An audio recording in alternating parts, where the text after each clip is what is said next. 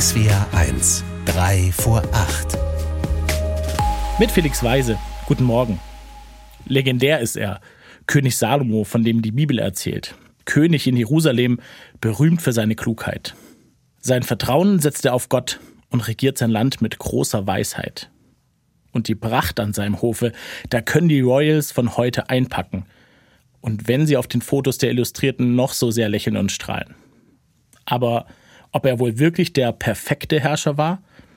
Die Illustrierten von heute hätten sicher versucht, irgendeinen Skandal über Salomo auszugraben. Und sie hätten es sich sicher nicht nehmen lassen, von dem Staatsbesuch des Jahres zu berichten, den Salomo einmal empfangen hat. Keine geringere als die Königin von Saba war angereist, nur um den legendären, unglaublich klugen und perfekten Salomo selbst zu sehen. Und sie macht gleich ernst, als sie bei ihm eintrifft.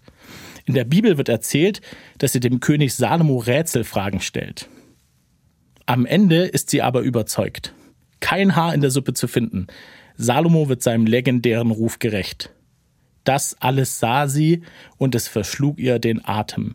So formuliert es der Bibeltext, über den heute in vielen evangelischen Gemeinden gepredigt wird. Ich finde es bemerkenswert, wie sie dann reagiert.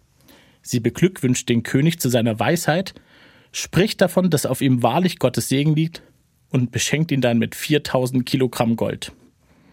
Wenn ich da an die Illustrierten von heute denke oder die Art, wie in der Politik der eine die Schwachstelle des anderen sucht, dann wäre die normale Reaktion auf einen so weisen und mächtigen König viel eher, nach seinen Schwachstellen zu suchen und im besten Fall Profit daraus zu schlagen.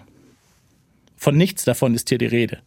Die Königin reagiert nur mit neidloser Anerkennung voller Ehrfurcht. Ganz ähnlich wie die heiligen drei Könige, die viele Jahrhunderte später in der Geschichte von Jesu Geburt auftauchen. Die Weisen aus dem Morgenland, wie sie in der Bibel eigentlich genannt werden, können genau wie die Königin von Saba neidlos bewundern. Sie können anerkennen, was Anerkennung verdient. Staunen, ohne zu überlegen, ob da nicht doch auch irgendein Makel ist. Der Königin von Saba verschlägt es den Atem, Sie staunt und dann dankt sie dem Gott Salomos für die Weisheit des Königs. Neidloses Staunen und Danken. Ich finde, das ist ein gutes Motto, um Menschen zu begegnen. Auch dann, wenn es keine Könige sind. Felix Weise, Evangelische Kirche, Stuttgart.